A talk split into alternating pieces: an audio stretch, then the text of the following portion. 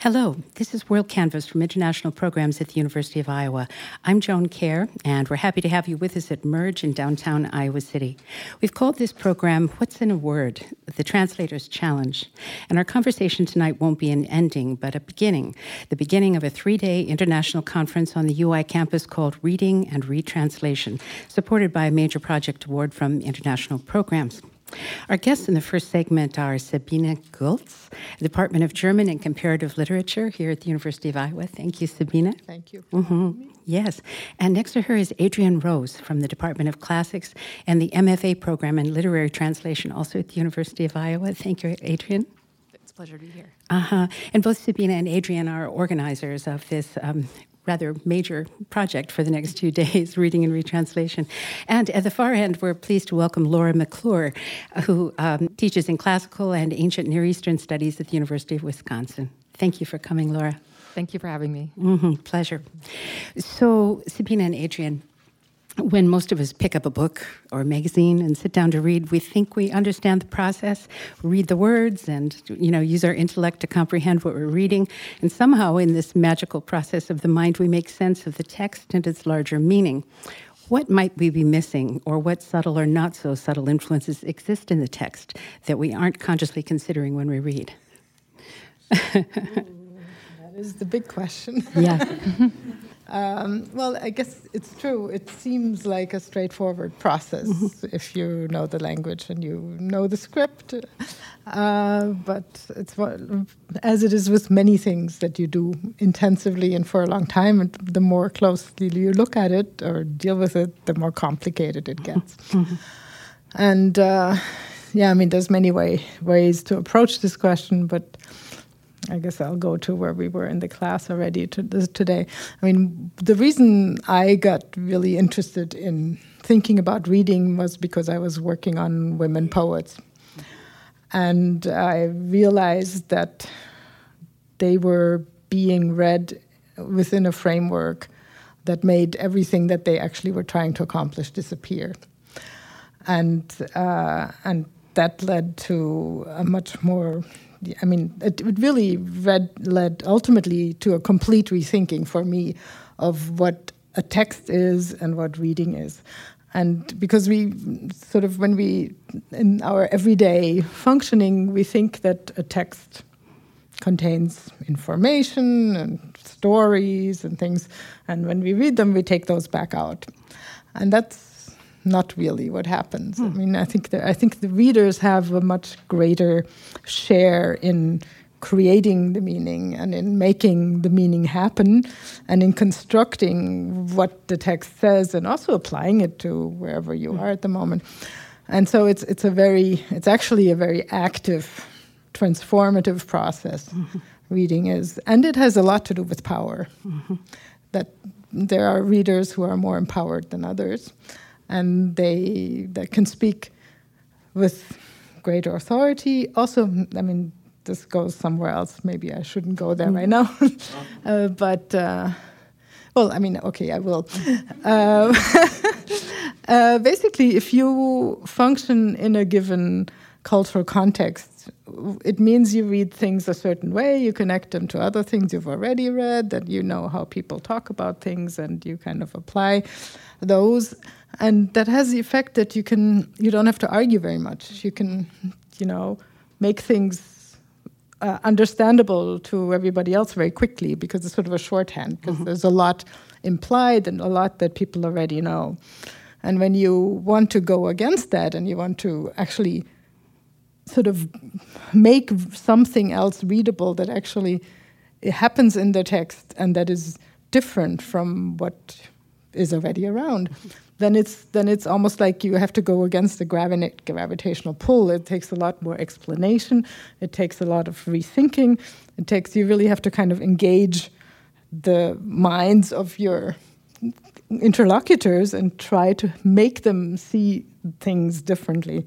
And that kind of struggle I see in when I work on women poets, for example, because that's what they're up to. Mm-hmm. They they need to they are being they're being read, and they need to find a way to actually get access to the point where you get to be the reader, and that's a very that's a very complicated struggle, and So it's, it's, it has to do with power and with and with imagination, trying to see things differently. Yeah. So, in really simple terms, if somebody says, "Well, just read it. Just read the text. It's all there." It's uh, you know, um, you, you can't just say it speaks for itself, right? No, it doesn't. Yeah, it's sort of when you do that, then you are likely to end up with the way people usually read, which is not neutral. It's a certain way of looking at things. Uh-huh, uh-huh. Uh, uh, Adrienne, um, how do you come at this this whole process?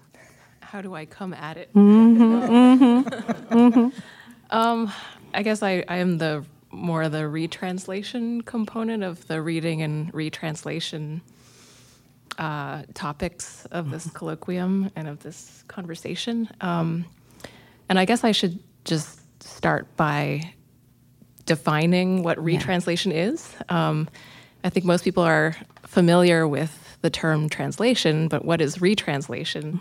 Uh, a retranslation is, in the most basic terms, a translation that is the second or later translation of a source text or an original text in the same uh, target language. Um, so, for example, in uh, like let's say Shakespeare, uh, the sonnets of Shakespeare translated into French for the first time would be the first translation, and then any subsequent later translation that follows a translation of Shakespeare into French would be a retranslation. And my interest is uh, as a classics as a classicist and a translator is working with Greek and Latin uh, poetry. And for me, as a classicist translating Greek and Latin poetry, every translation that I do is a retranslation because these texts have been around for thousands of years um, and they've been retranslated almost as soon as they've been written. Um, so the tradition of translation is, is quite long. Um, if you think about it in musical terms, uh, like sometimes there's like so cover songs is a way to sort of analogize uh, a retranslation. So if you think of the song um, "All Along the Watchtower," Bob Dylan original, um, Jimi Hendrix covered it in 1962 or 68 and made it his own. Um, he like redid it, re re instrumentalized it, um, made it for a new audience, and then in retranslation terms, every subsequent musical artist that covers that song is is performing a, a kind of retranslation or a rereading. And in literary terms, a retranslation can update the language um, of a f- of an older translation and offer offer it up to a new audience.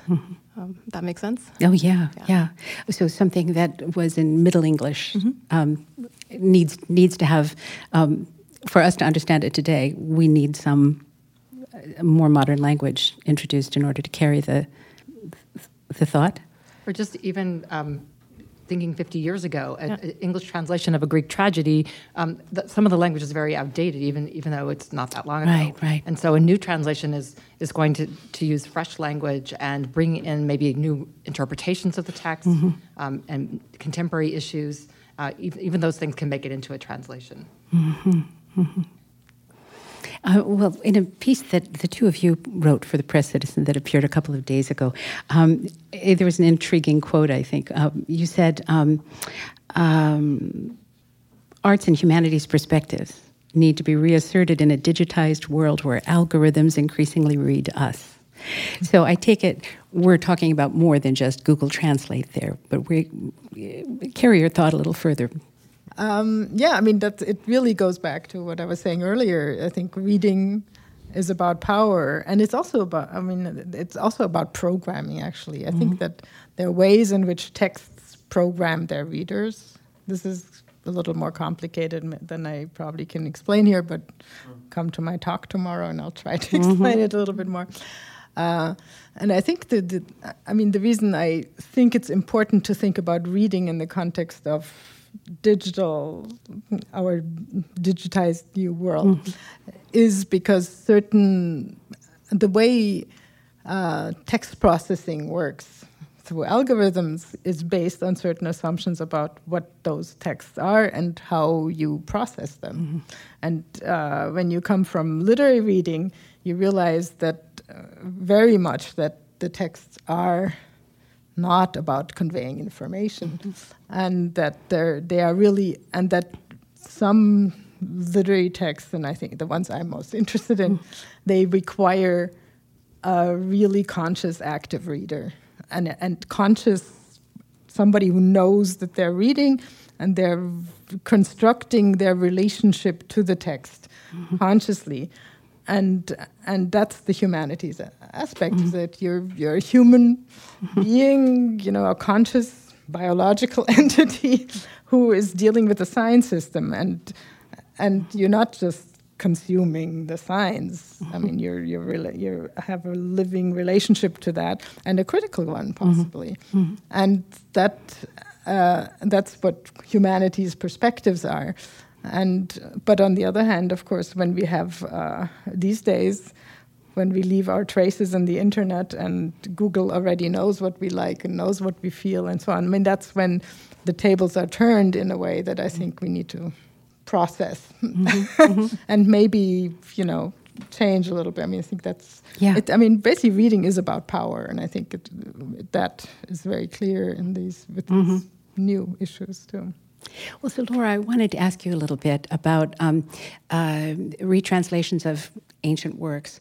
Um, in, uh, in all these various retranslations that may have occurred um, for Greek texts, for example, um, interpretations or understandings are laid out related to an entire historical epoch, right? Mm-hmm. Um, something you, you look at today, um, you might have a much different understanding of what was going on in that larger part of the world than perhaps someone did who, who was the second translator. Uh, uh, what, how, how do you think about that when you begin to work on the texts you work on?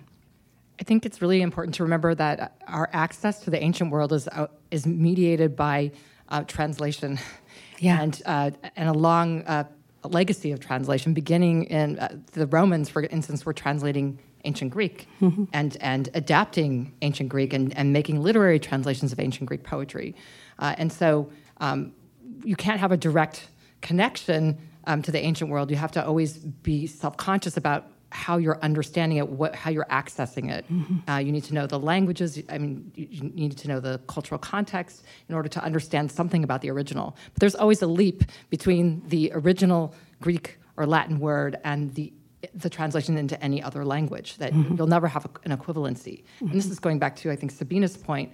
Um, what humanities really offers and what the study of language offers is this kind of complexity that I that, that can't be simply translated word for word mm-hmm. um, and can't, uh, you know, is, is it, it helps people to think differently, to think mm-hmm. imaginatively uh, in ways that I don't think are offered by, say, STEM.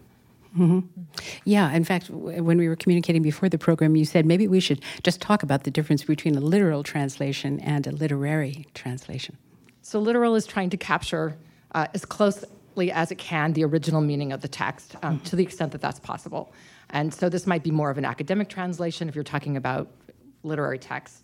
Um, and a literary translation is, is really creating a new text um, using the original as sort of a springboard. Um, so it doesn't follow closely word for word or line for line, but it's actually um, it's, it's, creating something new. That's an artwork unto itself. Mm-hmm. Um, uh, uh, tell us a little bit about the speakers who are going to be here. I, will turn to Adrienne and Sabina just for a second. In this next couple of days at Reading and Retranslation, the full colloquium, what are what are some of the topics you're going to be delving into? Well, we have people from uh, different countries working in different languages, and part of the idea for the colloquium was actually to do something uh, comparative that is what we could call comparative literature and translation together and really put together a program with speakers with vastly different backgrounds and mm-hmm. and talk about reading and translation because it doesn't matter what language you work in that's something that yeah. concerns all of us and i think the more perspectives we have the the richer mm-hmm. that conversation will be. So I don't know. We have Nasima Saro. How do you pronounce your last name? Sahraoui, uh, from, who's a philosopher from Frankfurt in Germany. We have, uh, uh, now I see, I can never, Michelle Woods, who, is a, who will be on the program later, who's uh, written a book about retranslations of Kafka. We have Kaisa Koskinen from Finland. We have, help me, I can't think of uh, Madeline Campbell from Scotland. uh, uh, one of her specialties is intersemiotic translation, translating between media. Mm-hmm. So not mm-hmm. translating just, not just, but translating text to text, but um, mm-hmm. text to uh, painting or dance or mm-hmm. music. Um, and Martin Klebes from Oregon, who will be talking about uh, Robert Walser, and a Swiss, very interesting Swiss writer. Um, whom else do we have? I can't. I, I, should have brought the program. No, no, no, no problem. but but um, we have Niels. We have actually two two of the uh, presentations will be by former or current uh, graduate students. Uh, Niels Seiler translating from uh, Sanskrit, who will be talking about tr- translation of uh, Sanskrit philosophy into English, which uh, where you have to bridge not just the language and the huge historical distance, but also deal with the fact that you have completely different philosophical mm-hmm. traditions, mm-hmm. each with their different terminologies, and, mm-hmm. and that's a very interesting program. Mm-hmm. And then another, uh, uh, uh, Tyler Fiotek and Laura Moser will be talking about Greek poetry by mm-hmm. women and gender in Greek poetry. Mm-hmm. So I'm very excited about all of those presentations. I just wanted to say that uh, we said this in the class, but this particular colloquium, reading and retranslation, is the second in what we hope is a continued um, sort of gathering of these diverse languages and approaches uh, around the topic of reading. The first uh, colloquium was at the University of Oregon, which uh, Sabina co organized with one of her colleagues out there, um, rethinking reading in, no, rethinking gender in reading. Mm-hmm. Um, and some of the participants from that conference are, are here, uh, mm-hmm. and we hope so. Ours is reading and retranslation, mm-hmm. and we hope that we, we, can continue the, the thread of reading um, at, at future colloquia. Well, and Laura, when we were communicating ahead of time, you said that perhaps we should talk about how translations by women, which earlier there has been reference to work by women, um, how have translations by women shaped how we understand the classical past?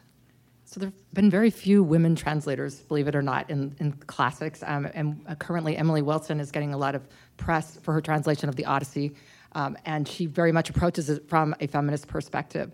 Um, I'm interested in actually a much earlier period, the beginning of the 20th century, hmm. when uh, popular translations were being made available of Greek and Latin texts. And this allowed a more general audience access to classical antiquity, hmm. especially the uh, less educated um, people like women who were not yet admitted to the university mm-hmm. in the hmm. US and abroad. And so their access was, they used translation to learn about Greek and Roman texts, and then they used it as a springboard for their own literary creations. Mm-hmm. Um, so, and in, in doing so, they shaped, reshaped how we look at the classical past through their own adaptations and, and translations. Mm-hmm. Well, what are the things that that um, stand out as being different from translations that were done for uh, centuries by men? So, what's the difference between? A yeah, I mean, what what what does one notice when when comparing uh, these these translations? So a male translator is more likely to take a male perspective mm-hmm. and um, maybe to not see certain issues that, or uh, just the way a term might be translated. Yeah. For example, yeah. a word that uh, connotes sexual violence in an ancient Greek epic um, might be downplayed, uh, the violent uh, aspect taken out and kind of whitewashed, um, mm. sort of erasing this female experience that oh, yeah. was not uncommon in the ancient world. Uh, that's one way you could see it operating. Mm-hmm. Um, a, a, female translator might pick out something to emphasize, or might emphasize something a little bit differently, uh, a detail about everyday life maybe that um, a male translator would not find important. Mm-hmm. Um, so, yeah, yeah. Um, it, so we're going to be talking about this in other segments as well. But um, how it seems to me, just as a casual observer, that there are certain edited versions or certain translations of various works that seem to be favored. You know, you read the foreword to the book, you read the the, the little um, preamble, and and the um, there's a credit perhaps given to an earlier translator, and this was the one I always thought was was. Um, the perfect translation, but I've decided to make another on my own for whatever reason.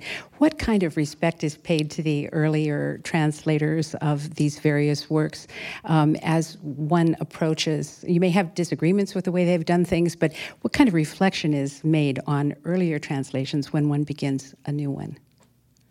So I'm not a translator. Mm-hmm. um, I do think that's a good point that translators engage with other translators, mm-hmm. and that's the I think they encapsulated in the idea of retranslation. Mm-hmm. Um, and sometimes there, there are very, these are, are, very deliberate responses to standard. So, for example, Emily Wilson's translation of the Odyssey is a response to standard, probably the Lattimore translation of the Odyssey and the, mm-hmm. the kind of class, classic, no pun intended. um, but there are certain standard translations that have been used in the classroom and read by a general audience that a new translator might, um, in addition to providing a fresh, fresh language mm-hmm. um, that's more contemporary, uh, might be taking issue with just the the rhythm, the the um, how the line is translated, how long the line mm-hmm, is. Uh, mm-hmm. Could be stylistic issues, is in addition to content-based issues. Mm-hmm. Um, but it, and sometimes I assume people take up the challenge of translating just because they're interested in it. Yeah. Even though there already are many good translations of the Iliad mm-hmm. Odyssey, that's not going to mm-hmm. stop people from continuing to translate them.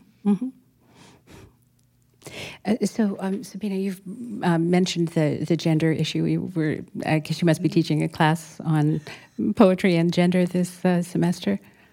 Actually, this semester I'm teaching a class on this event pretty much. Mm-hmm. I mean, we mm-hmm. basically spent the semester preparing and reading the papers by the participants ahead of time and, mm-hmm. and reading other, uh, you know, scholarly literature on the topics. And so this is the culmination of our seminar. Mm-hmm, mm-hmm. Uh, yeah, so, but gender is everywhere. So mm-hmm. we don't have to teach a special class on it. yeah, but it is, but I think it is true, isn't it, that within the last, what, 40, 50 years, gender studies have become important in a way that they were not before in higher ed institutions. And, and um, you know, thinking about things like uh, was this translated by a male and may that have affected the way we've learned about this text or this history or whatever? Um, I mean, I think uh, as maybe I will uh, let Adrienne speak to that too, but just briefly, I mean, I think that's just another one of those instances that, uh, I mean, perceptions do. I mean, first of all, I would say the our literary tradition that we've inherited is a male tradition. Mm-hmm. This is centered around, and, and that affects it in so many different ways.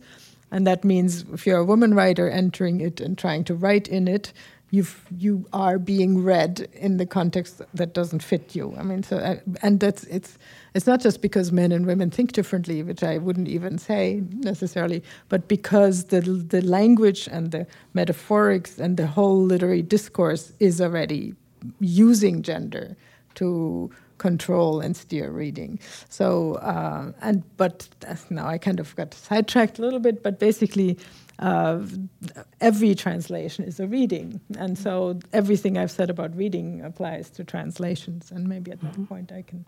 Yeah.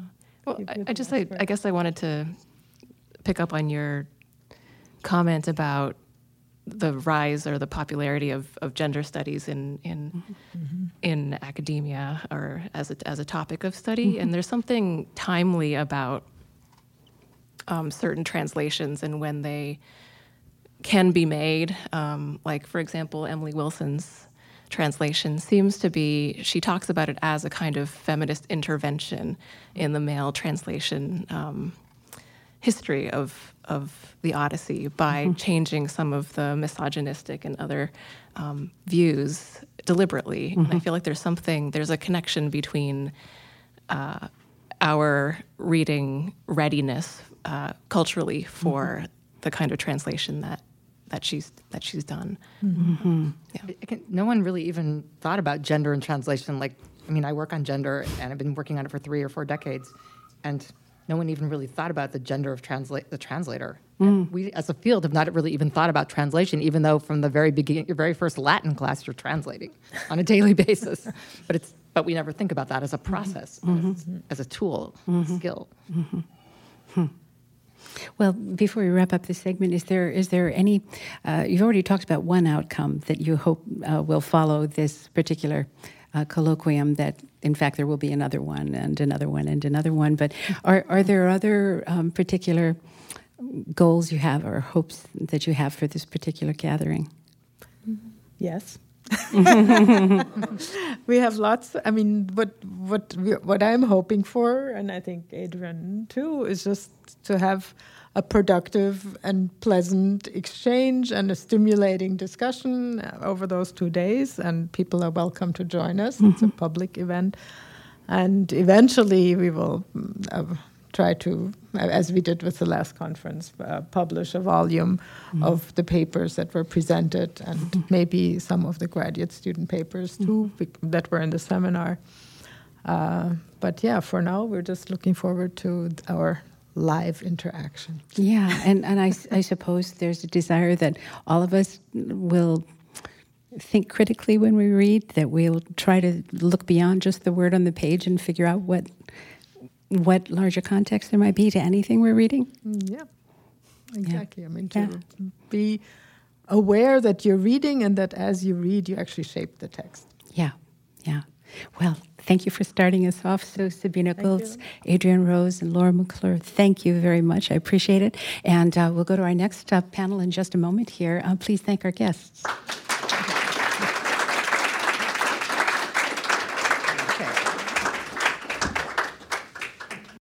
Hello and welcome to WorldCanvass from International Programs at the University of Iowa.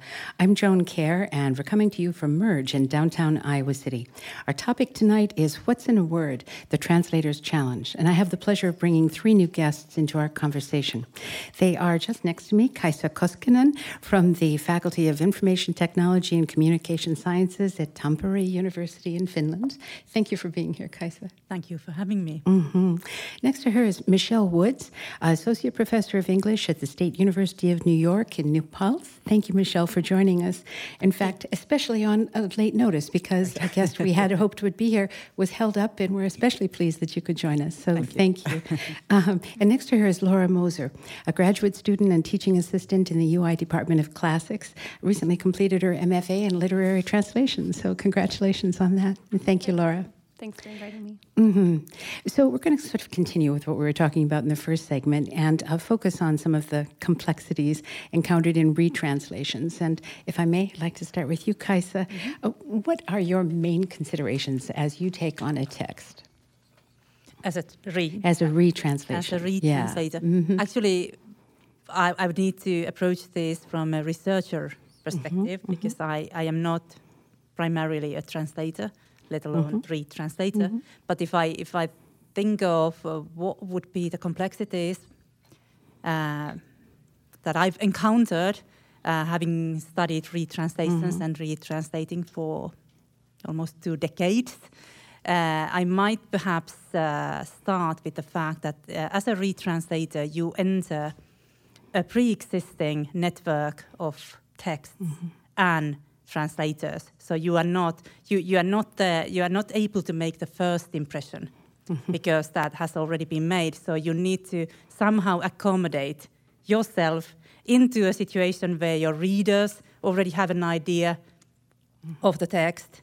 They may have a preference for a particular transla- translation that already exists. They may hate and dislike a particular translation that exists. And, and you yourself probably have read one or several of the existing texts, and now entering the scene or re-entering the scene as a retranslator, you need to somehow come into terms with who you are in that process and how you fit in in the picture. Mm. And, and the, the answers, the solutions can be varied.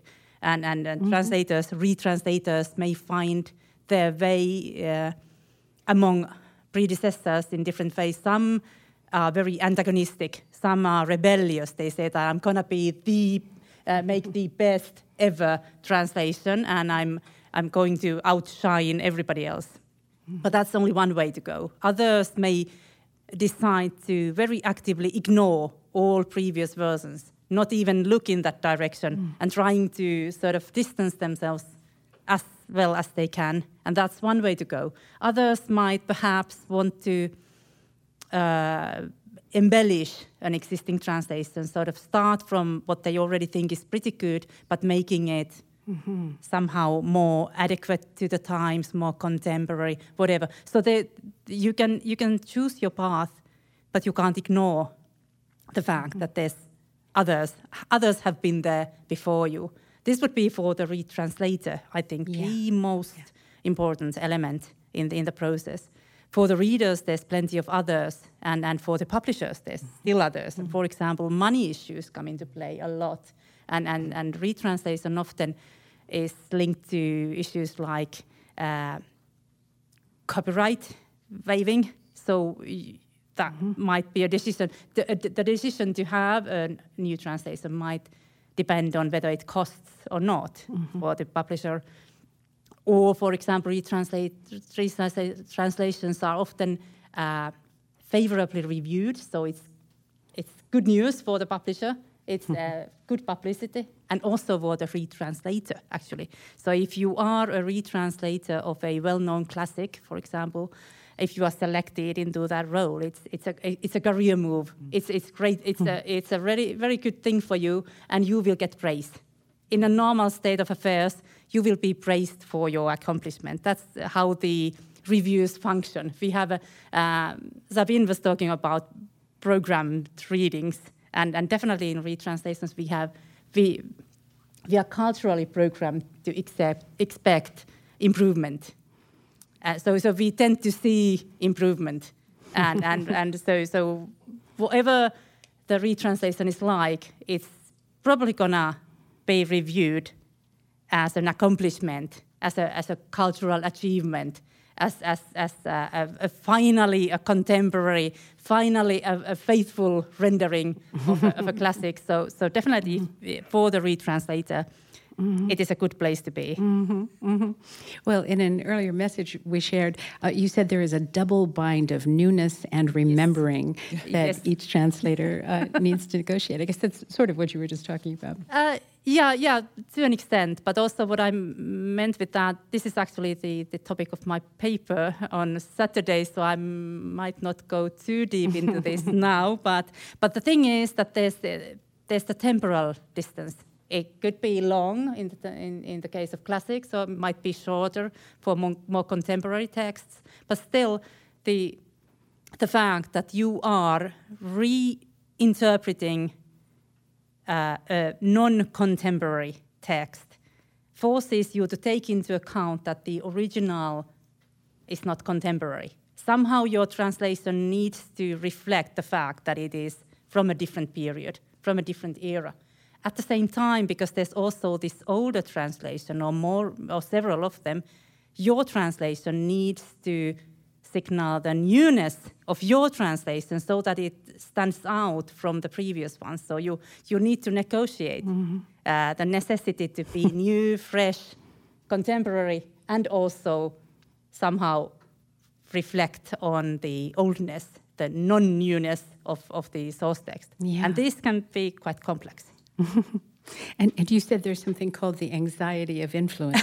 so what does that mean? anxiety of influence is that, that, that, that, those who are into literary theory will recognize the reference, but, but, but together with my colleague Outi Paloposki, who, who I've been working together with in, in terms of retranslation, we, we use this phrase actually to, to, to explain the necessity to take into account that there was somebody there before you the, yeah. the predecessors. So, so you get there's always the anxiety of not being different enough, of, of following in the footsteps or copying mm. the, the, mm-hmm. the earlier version, and the, the willingness to break new ground to, to somehow achieve a completely different version. Mm-hmm. So anxiety mm-hmm. of influence would link to what I mm-hmm. what I mm-hmm. started with the, the, the necessity to accept your role in a chain of translators mm-hmm, mm-hmm. and and all the anxieties that come with it. Thank you. That's that's so interesting. And and Michelle, you are a retranslator,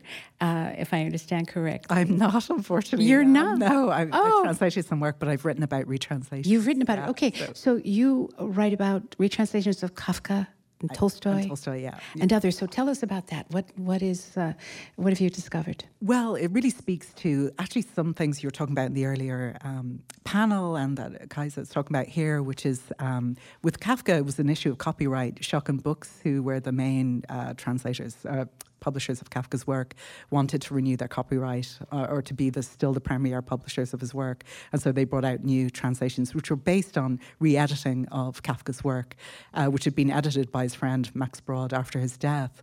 Um, but um, the texts were much more experimental. Brod, to get them translated into English, he wanted them to, to be readable, uh, not to be odd and not to finish mid sentence or have this, this strange punctuation. Uh, and so he changed sentences, he left chapters out And so in the 80s, there was this project to um, produced these editions in German of um, which were more comparable to what Kafka left in manuscript form.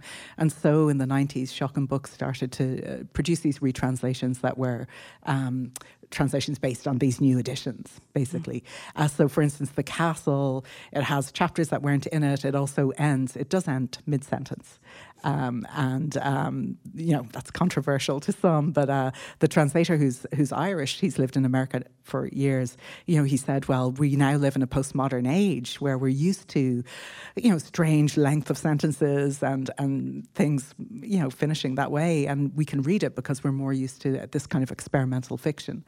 Um, uh, so that was interesting. Um, but also, Mark Harman, this translator, he um, his way of establishing himself as a retranslator uh, was to really attack the earlier translation uh, by the Muirs, which was the first translation in the 30s. And um, it was a very kind of, he took it apart, he took them apart, and um, which in some ways, uh, some of the blame was really on Max Brod and his editing.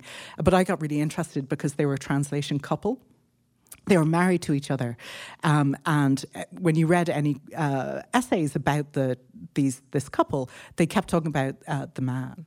Uh, and uh, the husband, and uh, he was a poet and a critic, and he was very religious, and he hated modernist writing or didn't like it. He was, you know, um, and I thought, well, what about Willa Muir? And she was, everyone said she was the literal translator. She just translated it and then he poeticized it. Mm. But she, in her memoir, said, no, it's 50 50. And she kept coming back 50 50. We split the work down the line. But then when I went to her archive, it turned out that she was the, she was the translator full stop. Um, mm. And she said in a diary entry in the 50s, she says, she literally calls it the patriarchy. She says, they will never they will never come face to face with the fact that I, I'm the translator, and yet that will be lost to, to literary history. You know, the legacy will be all be my husband. Um, and so that for me as a scholar was really important and really moving. You know, she was really emotional um, in this diary entry, and I thought well, that has to be known. You know, um, and also she hated the church. She she wasn't religious like her husband, uh, which she thought was a patriarchal institution. She was very avowedly feminist. And the other thing I discovered was that they were both Scots speakers. They'd grown up on tiny islands off the Scottish mainland, and English was really their second language. Um, and because people kept talking about how formal their English was in the translation, but they knew that to actually um, to to be published and to be taken seriously by the literary establishment at the time, they had to write in a certain English, um, and so they. Uh, kind of suppressed mm-hmm. their Scots accents. But she had writings in her archives of her speaking in Scots and talking back at a radio program uh, where these two Englishmen were speaking like this. And she says it's the rat tat tat of the military. Uh, colonial yeah. masters, basically, and she's and she does this in Scots and with real humour because she was seen in literary history as this very dour Calvinist uh, woman, but very funny. And you know, she talks about having orgasms uh, from Dream of Cream Fingers and orgasms when she was in her 60s, you know, in her journal, just a totally different person. And yet that was very suppressed in her um, in her literary writing in her memoir. Mm-hmm. Um, but she was, yeah, really overseen by literary history because and seen as kind of a bad translator in some way, out of date. Um, she wasn't the real translator. She wasn't the creative uh, one in the couple. You know, so I mm. think things like that are really mm-hmm. important. And because we often we laugh at mistakes and and certain choices that translators have made, but in some ways there's there's reasons for that you know, it might be choices they've made, but there might be reasons behind those choices. And the more you get into that, the more interesting thinking about um, both the translators and the text becomes, I think. Yeah. How much do translators or retranslators explain themselves in footnotes and whatnot?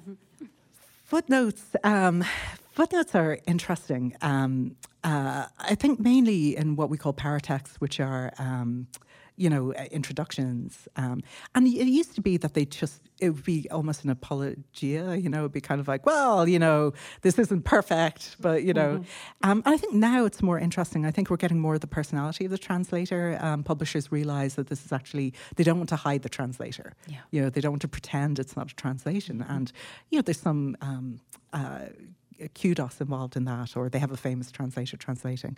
Uh, um, I think what's great about the digital age uh, is the uh, ability uh, to have more. Um, uh, presence of the translator. Mm. so that often, if I've read a translation, I'll go, "Oh, who's so and so that translated it?" And I'll go online, and they've done interviews with the Paris Review or with Words Without Borders, or yeah. um, they're so because translators are great readers uh, of the text. They've spent, uh, you know, hours of blood, sweat, and toil going over it, and they really know that text intimately. So they I love reading what translators have to say because they're a way into the text, they're a portal into it. Mm-hmm. Uh, they're a great mind, uh, not only about the characters and themes, but the the um, form and how that relates mm-hmm. to to the themes and the characters.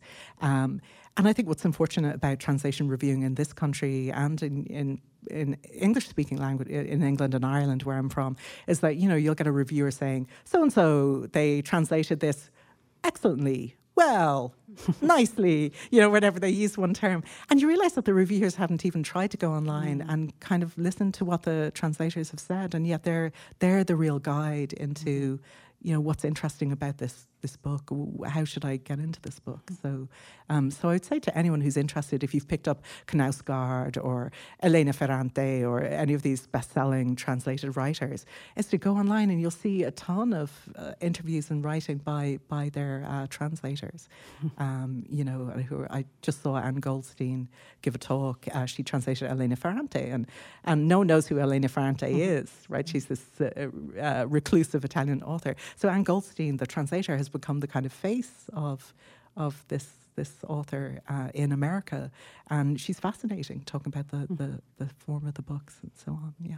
Well, well, could we talk just a little bit about the Tolstoy translations yeah. too? You said you've you've been yeah. Um, yeah. studying Anna Karenina. Yeah, yeah, yeah. No, I, I got interested uh, in that partly from uh, I was in the archive of a woman called Isabel Hapgood, who she was a, an American uh, translator, one of the first Tolstoy translators in the 1870s, 1880s. Uh, Her archives at the New York, York Public Library.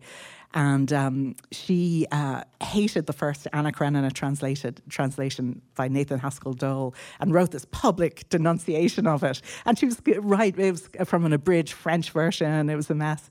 Um, but she she was fascinating because she visited Tolstoy and wrote an article for The Atlantic in 1891. And she goes to Yasnaya Polyana and she hates Tolstoy. She can't stand him. He's, she's annoyed by his misogynistic views. And she spends the entire time there baiting him about his terrible ideas about women. Uh, and then slightly falling in love with his wife, Sophia. And so that got me really interested because Sophia is the model for uh, Anna, but also Kitty and Dolly in the novel. And that got me interested in going back to. Um, the early translations of Anna Karenina into English, which were all by women. Um, and this is, um, you know, 1901, uh, Constance Garnett. Um, uh, then Louise Maude with her husband. Uh, but Constance Garnett, uh, she was, um, there was a famous article, Socks, I don't know if anyone read it here, and in 2016 in the New York Review of Books. And, and yeah, Janet Malcolm, the famous writer, she says, We've got to we forget the new translations, let's go back to Constance Garnett. But she said because she's Victorian and she spoke the language that Tolstoy would have spoken if he'd spoken English. And in fact, he did speak English, he was quite fluent in English. Um, but in fact, uh, Constance Garnett in 1901 was living in an open marriage. Her husband was living with another woman that she, that she was friends with and she was a socialist. She dated George Bernard Shaw. Um, she traveled to Russia on her own. You know, she was this fabulous and, and very radical woman. Her sister was friends with Eleanor Marx Aveling and um, and so on. So I think uh, thinking about women at this time who are who are you know meeting Tolstoy and translating Anna Karenina, I think it makes us rethink the female characters in the book. Um, because often it's seen as this very misogynist thing. He kills off Anna when she starts to um, come into her own, you know. Uh, but actually, they're really interesting portrayals of women in the book, and, and I think the translators kind of respond to that. Mm-hmm. And of course, in translating it into English, are um, uh, are thinking about the role of women uh, in 1870s Russia uh, as the woman question is becoming a big question, and that's talked about in the book.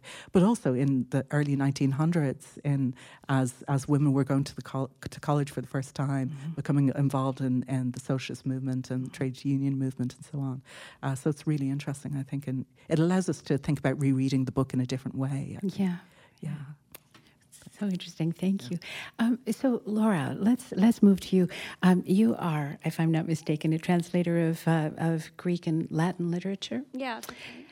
And you had said to me earlier that the, you have a recurring question about the justification of doing retranslations of works that have been translated and retranslated so many times. Yeah, I guess it's something um, that I think about a lot. Um, I think because if I tell somebody that I study translation or that I translate uh, these Greek and Roman texts, which were written thousands of years ago, um, that is usually right the first question um, maybe that someone would have for me, which is, um, well, have they not been translated um, before or enough? Um, you know, is um, is there is there anything out there that hasn't been translated, and is that you know is is the lack of that mean that there's not really sort of a space for a new translation in the same kind of way. Um, and yeah, I guess to me that always makes me feel like I need to I need to come up with a justification for why I do what I do, um, which um, maybe isn't really quite fair. But um, and I think there are, there are like answers that I go to quickly. Like I say, sure, yeah, the Odyssey has been translated a million times, but yeah, like Emily Wilson's translation into English is the first translation into English published by a woman. Um, and it was like, I don't know, last year, two years ago.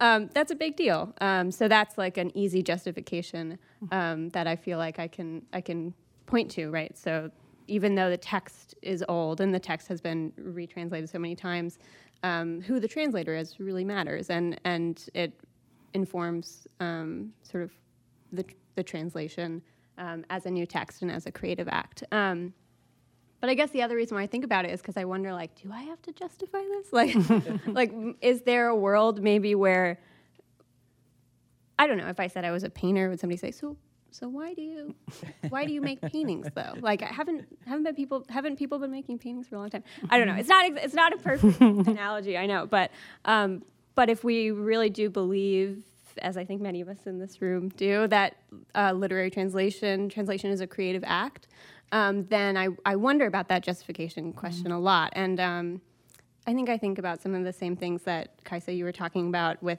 um, the kind of concerns of the translator. And um, as someone who works with the so-called classics, and when I use that word, I mean Greek and Roman classics, um, Greek and Latin classics. Um, you know that that's a that's a weighty tradition to be working under, and it it can feel a little oppressive and um, not only in just this long history of how things have been read and who was doing the reading and who was mm-hmm. doing the sort of defining of this ancient world which is really so far away from my like current moment um, but also just even my own training in that field and and there's it's a it's a discipline with a long um, history and a long tradition um, of things being done a certain way and even trans- words being translated a certain way. Um, and it, it can feel, yeah, like uh, just hard to even sort of think about what it would look like to do something um, that pushes the boundaries of that tradition mm-hmm. a little bit. Um, but I, I do think that is what new translations can do in classics, right? Is push those boundaries and um, kind of, I think this has this has come up a couple times today, but yeah, this idea that um, that it, especially in a discipline that is so traditional in so many ways, like how can translation be a tool for opening that up and opening up um, the conversation about these texts that people might think have kind of been solved. You know, we, we know how to read that. We've been reading that for a long time. We know what it means. Um, and and I think, of course, that isn't true about any mm-hmm. text, but um, but pushing pushing that boundary in classics is is sort of, I guess, what makes me happy. So so that's where mm-hmm. I find myself. Yeah. Yeah. Well, well, another thing you mentioned was the audience. Mm-hmm. Um, you're thinking about today's audience rather than you can't put yourself back 500 years, 700 years into what that audience, reading audience, might have um, perceived from your translation. Right. Yeah. Um, yeah. Absolutely. Yeah. I think. I mean, audience. I think matters to any translator, and and I think. Um, I think thinking about, yeah, I guess who the audience of my translation might be, um, I guess is a yeah how can i how can i approach this question? Um, it's such a big question. Yeah the question of audience i guess. Um, i think about it because um, as a student um, you know my my translations might be for an audience of a workshop um, mm-hmm. or um, in some cases a classroom of peers or an audience at a colloquium or a conference and i think depending on who we're translating for, um, we might translate in a very different way. And um, uh, I think something Laura McClure mentioned in the last session was like, as a classicist, we're from like day one in Latin one, mm-hmm. um, we're translating. We're asked to translate. Um, I know in audio recording you can't see the quotes that I'm putting around the word translate, but um, but it is sort of this version of translation um, that we teach our students to do, um, and it's it's translation with a certain goal and with a certain scope and for a certain audience, which is the classroom and your teacher, and showing what you know. And that's the tradition I was trained to translate in. Um, so when I you know, came to the University of Iowa and was studying in the MFA for literary translation, um, I was really asked to think about translation in a different way. And um, it wasn't to show what I know to the instructors mm-hmm. that had taught me how to read ancient Greek. Um, it was to bring a text to an audience who might not have ever read that text mm-hmm. before. Um, in some cases, because some of these classics are very well known, but some of them aren't, right? And some of these classical poets might be be read um, for the first time um, in translation. And uh, yeah, so I guess so, those are some of the things that come up for me mm-hmm. with the audience mm-hmm. question. Mm-hmm. If that gets at that question a little yeah. bit. Yeah. Is there any wrap up thought uh, any of you would like to make regarding your understanding of retranslations? I think it's a great way to read. Um, if you have a chance to even compare, um, certainly with Kafka, Tolstoy, these or the classics, to compare even a, a stanza, say, of the Odyssey in different translations. I start a class each semester looking at Alexander Pope's 18th century opening and then a more recent one and actually I've just included Emily Wilson. So it's the first stanza. And it tells us about Odysseus but there's such a different picture of Odysseus. He's a real hero in Alexander Pope's one very different in Robert Fagles' one and even different in Emily Wilson's. So from the very first stanza you know the students understand that um, they can choose to read Odysseus in whatever way they choose to read him. You know, mm-hmm. um, that uh, different translators have seen him as a different person mm-hmm. and a complicated person, but complicated in different ways. And in fact, um, uh, Emily Wilson's used the term "is complicated." which has become such a Facebook term. And she's, uh, you know, so now, and the students immediately, they're like, yeah, I, I, I get that mm-hmm. in a way that, of course, 10 years ago, who would have got that, you know? Yeah. Um, so I think it's so important. It's such a great way to become a reader mm-hmm. is looking at different, even tiny elements of different retranslations. Mm-hmm. Yeah. Yeah. Well, thank you all so much. This has been really uh, wonderful fun. So, Kaisa Koskinen, thank you. And thank you very much, uh, Michelle Woods. Thank and thank you, Laura Moser. Thank you. So appreciate you being here. Thanks. Please thank our guests.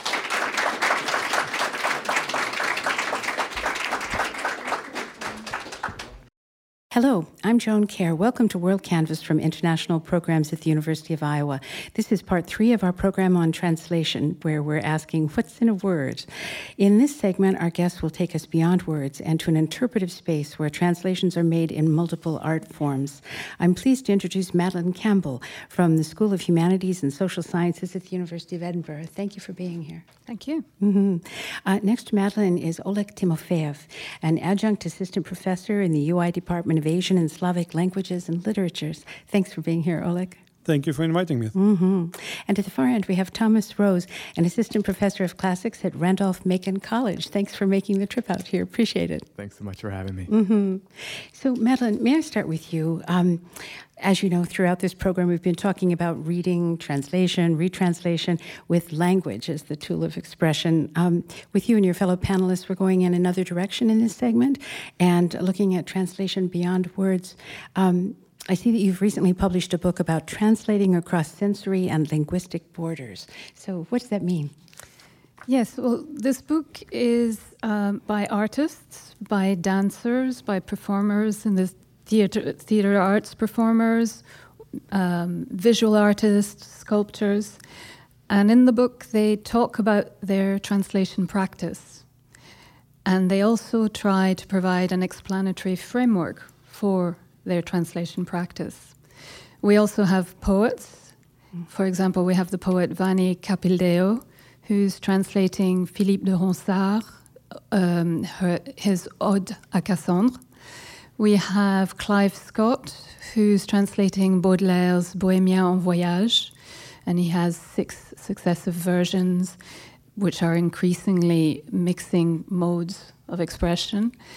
We have a sign art poem which is uh, performed in British Sign Language, that's translated by Kyra Pollitt into a concrete poem. So we have all sorts of mixing of media. Mm-hmm. Mm-hmm. And um, so, so tell us about uh, sort of the, the translation element. Are we in some of these cases moving from something that began as text and is now being interpreted, say, as dance or? Yes, it can begin as text or it can begin as a painting. Uh-huh. Um, it can begin from anything, really. Um, what differs, what makes it different from literary translation in one uh, in one sense, and different from intermedial artworks in the other, mm-hmm. is that uh, first of all, it's not confined by verbal means, um, and secondly, um, it doesn't. Um, it is. It originates with a source, a source text or a source image, which could be in a different language or it could be a piece of artwork from a different time. And it's typically carried across, which is the ancient sense of the word translate, it's carried across from that source into a different medium or one or more media, and typically also across cultures. Hmm. So, how does it differ from adaptation or illustration? Yes, that's a really good question. The um, structuralist Roman Jakobson in 1959 defined intersemiotic translation as an interpretation of signs, uh, verbal signs, into non-verbal signs, and that is quite a narrow, narrow translation. Uh, yeah, a narrow translation of the term intersemiotic translation, but it tends to be applied to adaptation. And so, for example, today when we speak of intersemiotic translation, people tend to think of translation to theater or into television or film. But that uh, immediately puts the focus on the actual product of the translation rather than the process. Mm. And it also um, creates a sort of border, an artificial border between our different means of relating to a text, the sensory, the different senses. And so um, adaptation tends to be focused on the medium and dictated by the medium, whereas what we are now, in a post structural sense, uh, defining intersemiotic translation as, is not dictated by the medium. The uh, intersemiotic translator looks at an original artwork or source text and decides what medium to use. Similarly, illustration is dictated by the medium that it is being, you know, the illustration. Response is different again because response departs from the source text or original, takes more artistic license perhaps, and less acknowledgement of the original than intersemiotic translation does. Mm-hmm. Are there any examples you could give us of, of uh, um, maybe this translation through performance? Yes. So, for example, um, we have in the book, we have Cara Berger, who um, translates Hélène Cixous's um, book Inside. But she starts, and this is already a retranslation, she starts by um, using the English translation by Carol Barko, the 1986 translation. Um, and she, her intention is not to dramatize the text, which would be adaptation. Her intention is to allow the original, what she calls the vibrative properties of the text, which is a Deleuzian term, to traverse her performers. So it's a completely different way of looking at drama or theatre. Another example of performance is Laura Gonzalez, who's also in the book.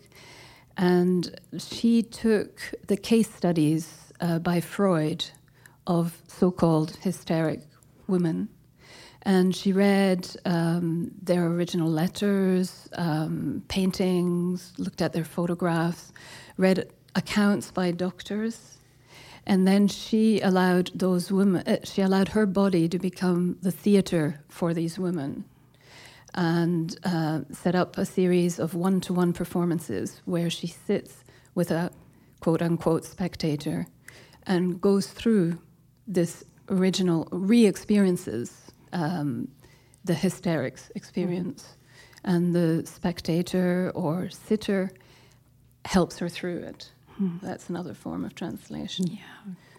We also have examples of uh, translation through sculpture. Mm-hmm. mm-hmm. Uh, for example, we have in our book Brian Eccleshall, who um, takes the precepts that were originally uh, formulated for literary translation by Antoine Berman who wrote about the 12 deforming tendencies. Um, and it was really written in order to encourage loyalty in the translator towards the source text and warn them against these deforming tendencies. But Brian Eccleshall um, chooses the example of sculpture, and he is a sculptor, and takes uh, the deforming tendency of ennoblement, hmm. which is the tendency of the translator um, to perhaps take something that they consider perhaps clumsy and make it slightly more stylish, more palatable for a modern audience or mm. something. And he um, chooses the example of Jeff Koons, who uh, everybody's familiar with these immense statues that he made of um, balloon animals. Mm-hmm. And he made them in uh, mirror like steel polished steel and huge. And uh, Brian talks about how that act in, in sculpture was akin to the act of ennob- ennoblement, taking the vernacular or the common aspect of balloon animals and aggrand- aggrandizing them, but also preserving an essential element of the source, which is the frivolous nature of it. Mm-hmm. So that's an example. There are also examples of sound sculpture. Hmm. Yeah. Um, well, uh, speaking of sound, we might go to Oleg here, as as Oleg Timofeyev. You're well known here in our um, part of the world as not only being a teacher, fine teacher, but also a really quite brilliant musician. And um, and so, thank you for being on our show tonight. Great, and great honor. And and to talk to us a little bit about what, how you conceive of uh, this notion of translating beyond words. Well, you know, like that character in Moliere's uh, Bourgeois Gentilhomme, who discovered that he was speaking prose all his life. You know, I discovered that I was doing uh, intersemiotic translation. you, you know, the other literary reference that comes to mind is that of hedgehog and fox. You know, I am being a hedgehog meaning that you know in the since our knowledge becomes more and more digital i can see that how in the future people will google me or whatever the search engine will be at the time and they will find out oleg timofeev see also russian guitar yeah. because i can single-handedly blah blah blah you know i don't want to sing this ode to myself but basically my claim to fame is uh, the rediscovery of a different instrument and it's a parallel you know, if you are in the guitar world at all, it's a parallel universe. A, a guitar that was only used in Russia and then in the Soviet Union. It had seven strings. It was originally foreign importation. And that's where things become interesting because Russia is always uh, a little, you know, uh, has a strange relationship with the West. Sometimes it's very close, sometimes it's very distant. In the 19th century or late 18th century, when this importation happened, uh, it was actually very close to the West. So the Western elite in Russia was considering itself Western. And so the people who actually started playing those guitars, they were Czechs and Poles. And uh, the, fo- the founder of this tradition was a former harpist, Andrei Sichra, also Russified Czech. And what's interesting is that you know if you look at this, the Russian guitar versus uh, you know well-known six-string guitar, they look very similar, just different number of strings. But so it happens that the instruments are more complex than just you know wooden pieces with strings attached. Uh, every instrument, in my view, is a combination of software and hardware, and software is a set of habits and uh, artistic ideas, what you do with it. And so, what interests me right now, you know, very locally, in very kind of hedge, hedgehog kind of way, is like one trick per life, um, uh, uh, is uh, how the music for the six-string guitar was translated for the Russian guitar. So you have uh, basically international cosmopolitan musical language pieces that are very transparent, very obvious for a Western listener, and the Russian guitar models it all in a very kind of pleasing way. Everything becomes mm. very sonorous. All the rhythms become kind of obscured by some strange ornaments across strings because it was also developed in this appreciation of harp. So you know, it's probably intersemiotic. Uh, it's definitely doesn't start from words, mm-hmm. uh, but uh, you know, it doesn't go very far. It's from one guitar to another. But mm-hmm. t- tomorrow, I'm destined to try to demonstrate how it works or doesn't work. Mm-hmm. I mean, mm-hmm. what usually doesn't work, and I tried it in front of uh, roomfuls of guitarists. Usually, it's very difficult to demonstrate what's different. Hmm. But so it's hard to demonstrate what's different, and yet you hear of what's different. Well, that's what we're about to find out. Yeah, yeah. um, one of the questions I'd, I'd, like to have all of you uh, answer, or think about answering, and, and, certainly I'll go to you, Thomas, as a, uh, his, as a professor of um, the classics and ancient history and whatnot. How much does someone who's engaged in either the original translation of something or a retranslation, or even all of us just being active readers, how much do we need to know or learn about the, the setting of the time, the history of the time, the, the sort of background to any kind of text, or for that matter, uh, Russian guitar? How, how much do we understand without really looking more deeply than what we see when we first engage with a piece? Yeah, context is really important. Yeah. I um, I if I can continue with Oleg's Archilochus analogy, I'm, I'm kind of a hedgehog too, and I spent a lot of my time in the early Hellenistic period. Um, and so, if we're talking about translation without words, in that time, money talks, and mm-hmm. so do monuments. Mm-hmm. Um, I can give some examples of how that works, but first, maybe I should talk a little bit about context as um, so the Hellenistic period is, is the time period after uh, the campaigns of Alexander um, through Western and Central Asia all the way to the Punjab. And that, those campaigns and that expedition for Greeks living on both sides of the Aegean their uh, horizons opened up in a way that's really difficult uh, to to overstate. Um, to give a couple of examples, there's there's a guy called Clearchus of Soli. It's a city on the island of Cyprus. He uh, was a philosopher. He did his education in Athens. Um, and traveled to Delphi. And then later on, we find him inscribing um, Delphic precepts, know thyself, and other things like that, mm-hmm. in the temple of Apollo in a city called Khanoum on the Oxus River on the border between Afghanistan and Tajikistan, mm-hmm. which is unbelievable in the third century BC. At the same time, roughly, there's a city called Demetrias in central Greece, founded by one of the successors of Alexander, a guy called Demetrius Poliorcetes, the besieger of cities. Um, and there uh, we found this cache of painted grave stele, grave markers, and uh, they preserve names and ethnics of people who moved to Demetrius and worked there and lived there and died there. And they're from Syria and Phoenicia and from Libya and from Crete. They're coming from all over, and this exchange of, of, of ideas um, is happening in, in both directions. We often have this idea of Greeks bringing the gifts of culture to these benighted folks, but in fact, they're encountering uh, cultures which, in many cases, were more sophisticated and much older than their own. Um, so, um, I'm not sure where I was going with all of this. I got lost in the context. I guess I was going to give some examples of translation um, mm-hmm. without words. But I just wanted to give a, an idea of how mm-hmm. Translation in both of those registers is so important at a mm-hmm. time when Greek culture goes global and global mm-hmm. culture comes to Greece. Mm-hmm. Um, so we see it in coinage, uh, for instance. And um, to return to the successors of Alexander, all the successors of Alexander have one fundamental flaw uh, that they all share, and that's that none of them are Alexander. Um, so we can see them wrestling uh, with that um, as they try to imitate Alexander or separate themselves from Alexander, or in rare cases, excel Alexander, which is difficult to do.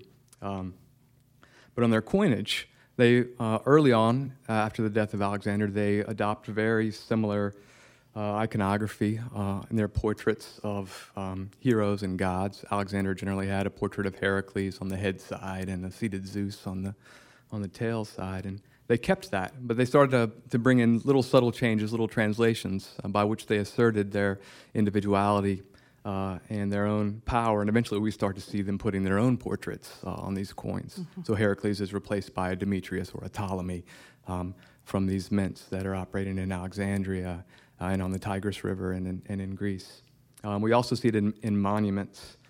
Um, in a world that's so polyglot and multi ethnic and diverse, a, good way to get your message across is to set up something really cool in a place where a lot of people are going to see it. uh, and we see this happening in big pan Hellenic sanctuaries, sanctuaries for the god Apollo at Delphi, at Delos, Dodona, um, and in places where people go like Athens. Um, and those are sites of memory, and they can subtly alter the commemorative charge of places like that. When you walk into a sanctuary where people have been uh, competing and setting up monuments and offering dedications to the gods for centuries and trying to set themselves apart from their peers, um, that's where that double bind of newness and remembering uh, is operating on everyone that's involved there, on the person who might commission a monument, on the artist who execute that commission, on all the observers who are aware of that commemorative charge and see how it's being altered by this new monument yeah. and what people are trying to say about their own accomplishment, how they might be trying to erase those of others. Mm-hmm. Um, it is a kind of translation. Hmm. Wow, how interesting. And it makes me think of some of the controversies today just in our own life. And in America, you know, one administration trying to erase the accomplishments of another. It happens Absolutely. in such quick succession. But um, so, um, in addition to the sculpture that we've talked about, some of, some of these um, sort of monumental um, uh, things and the the music that you work with, Oleg.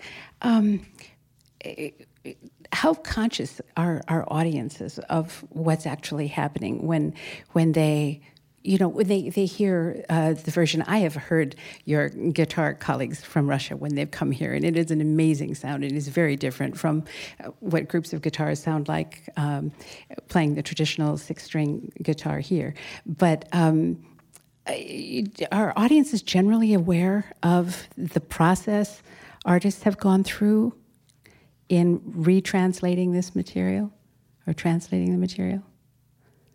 Do you think? Um, well, I think the example of guitar I'll let Oleg speak to, but uh, one of the aspects of intersemiotic translation that I think is important is that it moves away from the concept of the audience as a consumer No. and of the translator as producing a product for them to, a, a finished product for them to consume. And in an age where consumerism is everywhere and uh, passivity is encouraged, I think it's really important to create events and situations where um, a partici- uh, the, the audience member is actually a participant in the translating process um, and is empowered to do so, so that the translator becomes a mediator uh, that provides a number of entry points to an original source text or artifact and lets the, the, the viewer or the listener or the participant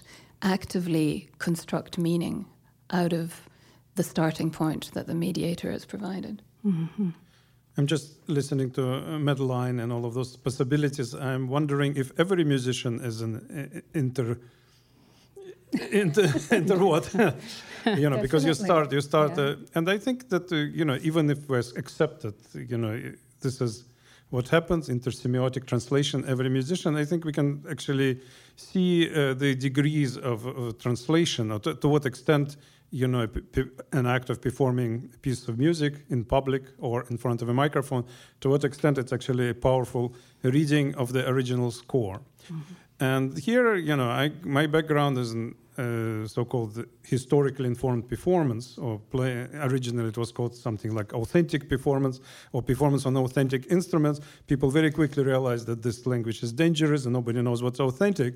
But in my humble sort of musical practice i discovered at least two kinds of musicians. You know the uh, child prodigies, wunderkinds, etc., who start playing at the age of three, who never had the chance to think, who are always pushed to be better and faster and louder, and uh, therefore they are they exist in the present day interpretation. They they actually don't necessarily go back to the context in which the piece was written, to the treatises in uh, that kind of coincide with the, with this uh, time, uh, to the peculiarities of notation, to various other sources. I mean, all of that are specific traits of someone who was taught uh, or taught himself herself uh, historically informed performance. That is the historically informed component. And uh, um, that that type of performer tends to come to music later in life, you know, n- n- after having done something else. Um, not necessarily music is the first choice, and not necessarily the most brilliant uh, musical abilities from the beginning, but the intellect that can connect uh, the sound and uh, and the culture. And uh, I think that's a very, you know, when I think about a performer like that, it's very easy for me to use the word intersemiotic. hmm Well, I remember a few years ago, you may recall that Sting did a recording of some John Dowland music, which I thought was absolutely beautiful. I worked in classical music at the time. And oh my gosh, the comments from uh, classical music lovers were all over the map. And I recall very negative when that was first released. It was it was somehow a newer interpretation of some of the Dowland works. And um, I guess we all know what we like and what we don't like, or what we're used to, and and so on. But um, just move, taking a moment to go back to you, Thomas. Um, I know that your talk is about the translation, translating glory. Um, uh, tell us what you mean by that, the translation of glory. Sure. This is a little bit, uh, if I can build, pick up that thread that of um, commemoration and erasure that we can read um, in a monument. And we particularly uh, begin to see that again in the Hellenistic period in these pan Hellenic sanctuaries. But the people that are competing um, are Hellenistic dynasts. Um, so you can see, I'm going to be talking about Macedonians and Romans and how that conflict and rivalry in the ultimate spoiler alert triumph of Rome is played out in a commemorative program by a guy called Lucius Aemilius Paulus.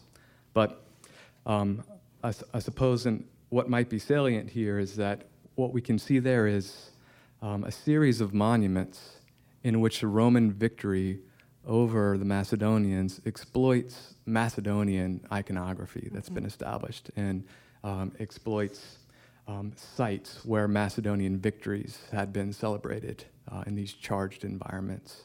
Um, so, um, again, it's a kind of iconographic act of translation, mm-hmm. of commemoration, of erasure. Mm-hmm.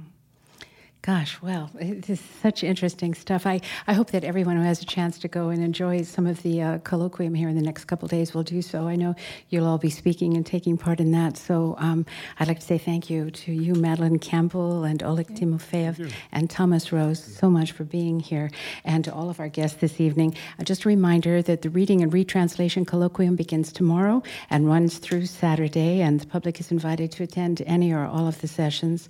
Um, you can find the schedule at the International Programs website, which is international.uiowa.edu. Uh, these WorldCanvass programs are all available on iTunes, the Public Radio Exchange, and the International Programs website. And just a reminder, our next program will be on April 11th in this room. Uh, we'll be launching the Provost Global Forum that evening with a discussion called Why School? Education and Social Transformation. Um, so we hope you can join us for that program. And uh, I'm Joan Kjaer, so for all of us, thank you for being being with us tonight, and good night.